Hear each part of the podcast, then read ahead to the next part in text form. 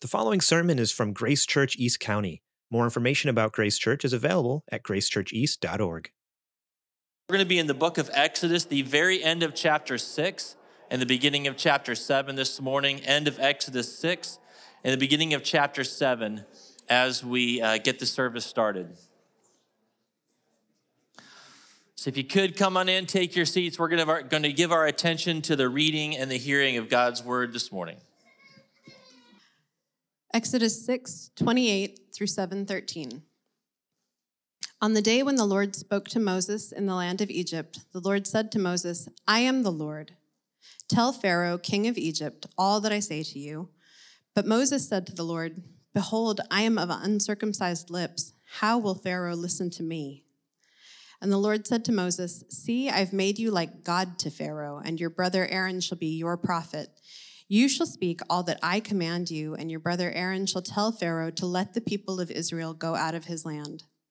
But I will harden Pharaoh's heart, and though I multiply my signs and wonders in the land of Egypt, Pharaoh will not listen to you. Then I will lay my hand on Egypt and bring my hosts, my people, the children of Israel, out of the land of Egypt by great acts of judgment. The Egyptians shall know that I am the Lord when I stretch out my hand against Egypt and bring out the people of Israel from among them. Moses and Aaron did so. They did just as the Lord commanded them. Now Moses was 80 years old and Aaron 83 years old when they spoke to Pharaoh.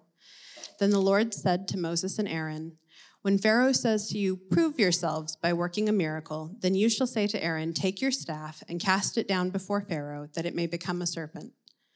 So Moses and Aaron went to Pharaoh and did just as the Lord commanded.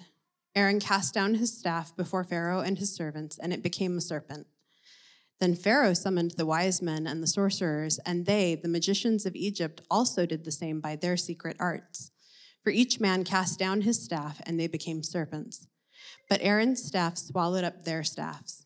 Still, Pharaoh's heart was hardened, and he would not listen to them as the Lord had said. This is the word of the Lord. Father, thank you so much for your word, for the way that you reveal your heart and your might to us. And I just ask that you would bless the preaching of your word today, um, that you would give us ears to hear, and that you would um, help Dan in his delivery, and that you would use your this piece of your word today to encourage and build us up. In Jesus' name, amen. Thank you so much, Lindsay. Okay, well, one of my favorite stories, The Lord of the Rings, the unlikely hero is an unassuming hobbit, Frodo Baggins. He's tasked to destroy this ring of ultimate power. And he eventually, two thirds of the way or so through the story, he finds himself on top of a cliff looking down into the land of Mordor. And this land is the home of the evil Lord Sauron. It's the home of all evil in Middle Earth. It is full of ash, it is full of enemies. It is the last place you would want to go. And yet, that was the place that Frodo and his companion Sam had to go to complete their mission. So before they go down into this terrifying land, this scene captures them taking a few last bites from their dwindling food supply. And as they sit, they start to encourage each other by remembering these great stories from the past ages of Middle Earth. And then, and then they realize that they're a part of those stories. And they forget their weariness and they start to laugh about a future when people might tell the stories of Frodo and Sam. But then they return to their present. And Frodo says, You and I, Sam, are still stuck in the worst places of the story. It's all too likely that some will say at this point, Shut the book now, Da. We don't want to read anymore. And that's where we find the people of Israel today in that passage from Exodus. They're stuck in the worst places of their story. I mean, do you remember how earlier in chapter six from Rick's sermon last week, it described them? They were, they were brokenhearted because of their hard labor. They were beaten down. Their hope and their worship that they had displayed had turned to anger and to distrust distrust of God and distrust of Moses. And I wonder if that resonates with you this morning. It does with me. I mean, when I read the news every morning, I see the news of, of typhoons and wildfires, shipwrecked and drowned refugees, murdered students in Uganda, in our own country. I, it seems like we're stuck in the worst places of this story. I do not know how to go on. It's hard. It's hard to see how to keep going. And closer to home, there are things in my life, and I'm sure there are things in your life too, that make you want to shut the book and not continue with the story for right now. Maybe there's something in your life that has turned your hope and worship to anger and distrust. Does that feeling of being stuck in a dark place ring true for you?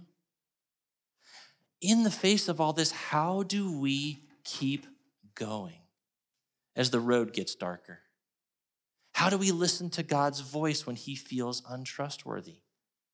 How do we persevere in the difficulty, in the darkness of our lives in this fallen world? Okay, well, let's follow the story in the passage, and we're going to hear God's answer to that question How do we keep going? So, at the end of chapter six, we pick up with a summary of Moses' commission from God. And if you look back down at verse 28, Exodus 6, the Lord said to Moses, I'm the Lord, tell Pharaoh, king of Egypt, everything I say to you. But Moses said to the Lord, Behold, I'm of uncircumcised lips. How will Pharaoh listen to me? But the Lord said to Moses, See, I have made you like God to Pharaoh, and your brother Aaron will be your prophet. Those are strong words. In answer to Moses' question, How will Pharaoh listen to me? God's answer is that he will give Moses godlike status before Pharaoh.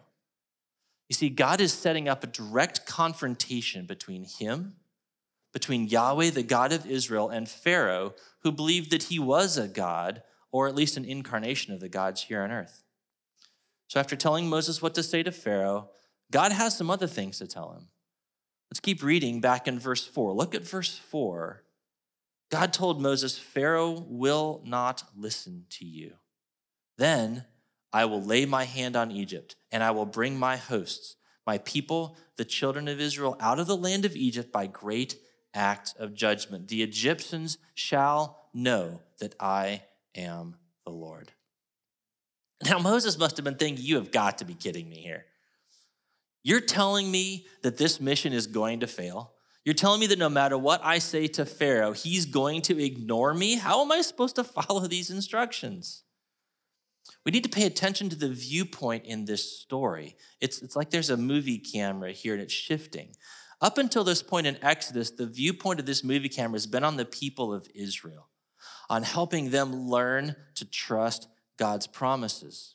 But now, now the camera is shifting to the Egyptians. And God says that one of his purposes in saving Israel is going to be so that the Egyptians know that he is Yahweh, the powerful, covenant keeping God of Israel.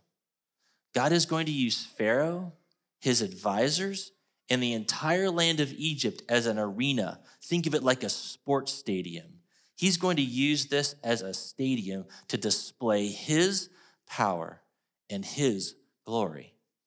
So, how do Moses and Aaron respond to God's command? I love what it says in verse 6.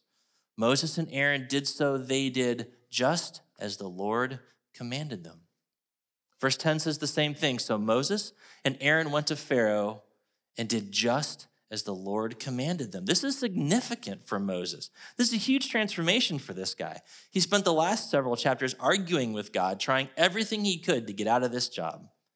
But something has changed in him now. He's found the courage to obey God instead of arguing, instead of trying to get out of the job. So they go to Pharaoh, just like God told them.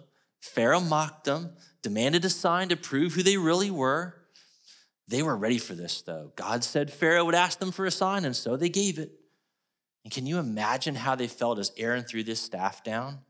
This, man, this was going to be it vindication. They're going to show Pharaoh who's really in charge here. He was going to learn his lesson now. That's not what happened. Instead, Pharaoh's magicians recreate the same sign. Verse 10, remember, verse 10 says, The magicians of Egypt also did the same thing by their secret arts. Each man cast down his staff, and they became serpents. But Aaron's staff swallowed up their staffs. I mean, do you think Moses was tempted to give up on God right then? I mean, come on. You give us this great sign to do our enemies just copy it? What is going on? You're not showing much power there, God. Here are Moses and Aaron staring at a floor full of snakes wondering what God is going to do next. This God who promised that he would rescue his people, he sent them to Pharaoh to do this sign. What is he going to do? And Do you ever feel that way?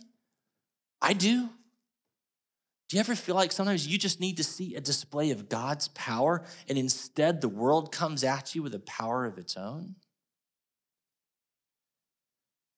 I wonder if this seems like a strange story to us, this, this weird story here in the middle of Exodus. I mean, a lot of them do. Why? Why is it here? And what are we supposed to do with this whole turning staffs into snakes thing anyway? I think the commentator Peter Enns is helpful here. If you grabbed a, a fill in sheet, I've got the, the quote in this, but listen to this comment uh, by Peter Enns. He writes, This sign and the 10 plagues display one by one Pharaoh's impotence and Yahweh's unquestionable and unconquerable might. Perhaps the central point of this passage is that counterfeit power, although real power, is not lasting power. And neither the Israelites nor the Egyptians should be fooled by appearances. Listen to that again. The central point of this passage is that counterfeit power, although real power, is not lasting power. And neither the Israelites nor the Egyptians, and not us either, should be fooled by appearances. What did Moses and Aaron need so that they could keep going and obey God when they were up against Pharaoh? And maybe more immediately, what do I, what do you need to keep going in our lives to persevere in the dark places of our story? This passage shows us what we need. We need to see God's power. We need to see the power of God, his unquestionable unconquerable power. So let's, let's explore how this passage helps us see that power and how it relates to our lives. This, this wasn't the first plague. This was the beginning of God's judgment on Egypt. I said it again, this was the beginning of God's judgment on Egypt. Aaron's staff, which represented the power of the God of the universe, eliminated the staffs of the dark magicians. And the message should have been obvious to Pharaoh and the magicians. This is like a warning shot across Pharaoh's bow. God's power was on clear display. Listen to my commands, obey my messengers, or you will be swallowed up and defeated by the one with the true power here. Later in the story, Pharaoh and his army will be literally swallowed up, drowned in the waters of the Red Sea. He didn't listen to the warning. And that's what happened. God will put his power on display from the opening round of this conflict to the triumphant finish for his people to see. Now, you may be asking, why a snake? This detail may sound random or unimportant, but it's actually the most important imagery, the most powerful imagery in this story. Do you know what snakes represented in Egypt? They were signs of the ruler's power. Snakes in Egypt were signs of the ruler's power. If you think of those pictures you've seen of King Tut's headdress or a Pharaoh's headdress, the Pharaoh's headpiece depicted a cobra ready to strike, ready to attack Pharaoh's enemies. God did not choose to turn Aaron's staff into a snake just to pick a random animal. That staff become a snake demonstrated that this conversation this confrontation wasn't between Moses and, and Pharaoh, it was between Yahweh and the evil powers who have rebelled against him in the cosmos. I don't, I don't think there was some trickery involved. There's, there's some people who speculate that, oh, maybe those magicians just charmed some snakes into temporary paralysis. Um, I don't think that was the case. I think in this story, Pharaoh's magicians have called on real evil spiritual forces to help them fight against God's messengers. There in Pharaoh's palace, a cosmic power struggle was taking place. This cosmic power struggle started long, long before this story. In the Garden of Eden, when an evil being in the form of, do you remember? A snake tempted Adam and Eve to distrust God's promises to disobey his commands. But even there in Genesis chapter 3, amid the crumbling ruins of a once innocent humanity, God promised that one day a snake crusher, a snake swallower would come from the human race to defeat the enemy, who wanted to destroy God's people. And those malevolent powers that seek to harm God's people, they're still active today from actual demonic forces to just the everyday brokenness of our sinful world. We face opposition from the power of sin every day of our lives. So let me ask you what, what is opposing you right now? It's that thing you're thinking about while I've been talking. What looks like a floor full of snakes in your life? Is it physical suffering? Is it cancer? Is it chronic pain? Is it just getting older? Maybe you feel threatened by some particular sin that you just can't seem to shake. It seems so powerful you don't know how you're going to beat it. Maybe it's going to beat you instead. Maybe it's a mental health challenge that you just know is going to be with you for all of your life. And it doesn't matter if your particular situation is one of those or none of those.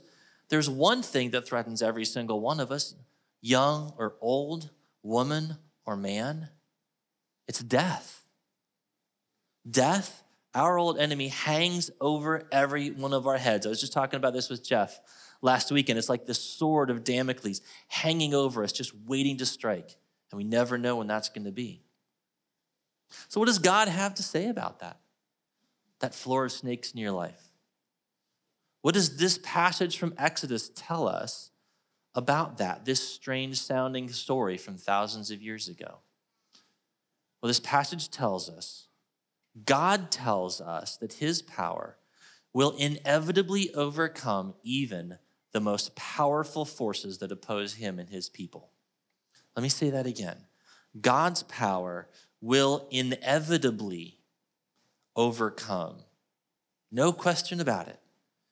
Even the most powerful forces that oppose him and his people. One part of Paul's letter to the church in Corinth echoes our passage this morning. It's 1 Corinthians chapter 15. As Paul reflects on Jesus' resurrection and the future resurrection coming for all of Jesus' followers, Paul starts making fun of death. He taunts it, he, he mocks it. 1 Corinthians 15, Paul writes, Death is swallowed up. I just love the imagery here. It's a direct connection right back through the book of Isaiah, all the way back to Exodus chapter 7. Death is swallowed up in victory. And here he starts making fun of death. Oh, death, where's your victory? Oh, death, where's your sting? It's a rhetorical question, right? There is no victory for death. There is no sting. It's gone. Did you hear what he said? Death is swallowed up in victory. Now, who wins a victory? It's the one with the most power, right? Death doesn't have the most power. In her book, Prayer in the Night, author Tish Harrison Warren writes In the end, darkness is not explained it's defeated. Night is not justified or solved, it is endured until light overcomes it and it is no more. Guys hear that? Defeated, overcome, no more. I want you to listen closely now. We need to see this and to hear this so that I and so that you can keep going in the dark places of our story. Think again about that thing that's threatening you. Think about that thing we talked about a moment ago. Sisters and brothers, that thing, that threat is no more than a magician's staff crawling around on the ground. It does have some power, to be sure, but it will not have the final word in your life. Period. that thing that threatens you, no matter what it is, will not have the final word in your life or in mine. God's victory will. That is certain. So, what will God's victory look like? Well, it's going to look like this habitual sin, swallowed up. Cancer, swallowed up. Strained, fractured relationships, swallowed up. Mental health challenges, swallowed up. Chronic sickness and pain, swallowed up. The ravages of old age and death itself, swallowed up in victory. Can you see the ultimate power of God here? Are you feeling that this morning? This is helping you find a way to take that next step forward in the darkness, in the hard time? I hope so. I hope you're getting this picture. Maybe you're asking, but where does this victory come from? How did God win this victory? This victory over death and all the effects of sin? Well, it comes from the display of God's ultimate power. In a situation that looked a lot like the passage in Exodus today. God's victory came through the murder of an obscure Jewish rabbi on a Roman cross over 2,000 years ago. That day, that day, the Jewish authorities and the Roman governor thought they had gotten rid of a troublemaker. The demonic powers that we've talked about thought they had finally beaten their greatest enemy. As Andrew Peterson puts it in one of his songs, now the demons, they danced in the darkness when that last ragged breath left his lungs. They reveled. They howled at the war they thought they had won. Just like in Pharaoh's palace, when it looked like Moses and Aaron were beaten as a whole bunch of staffs turned into snakes to replicate their miracle.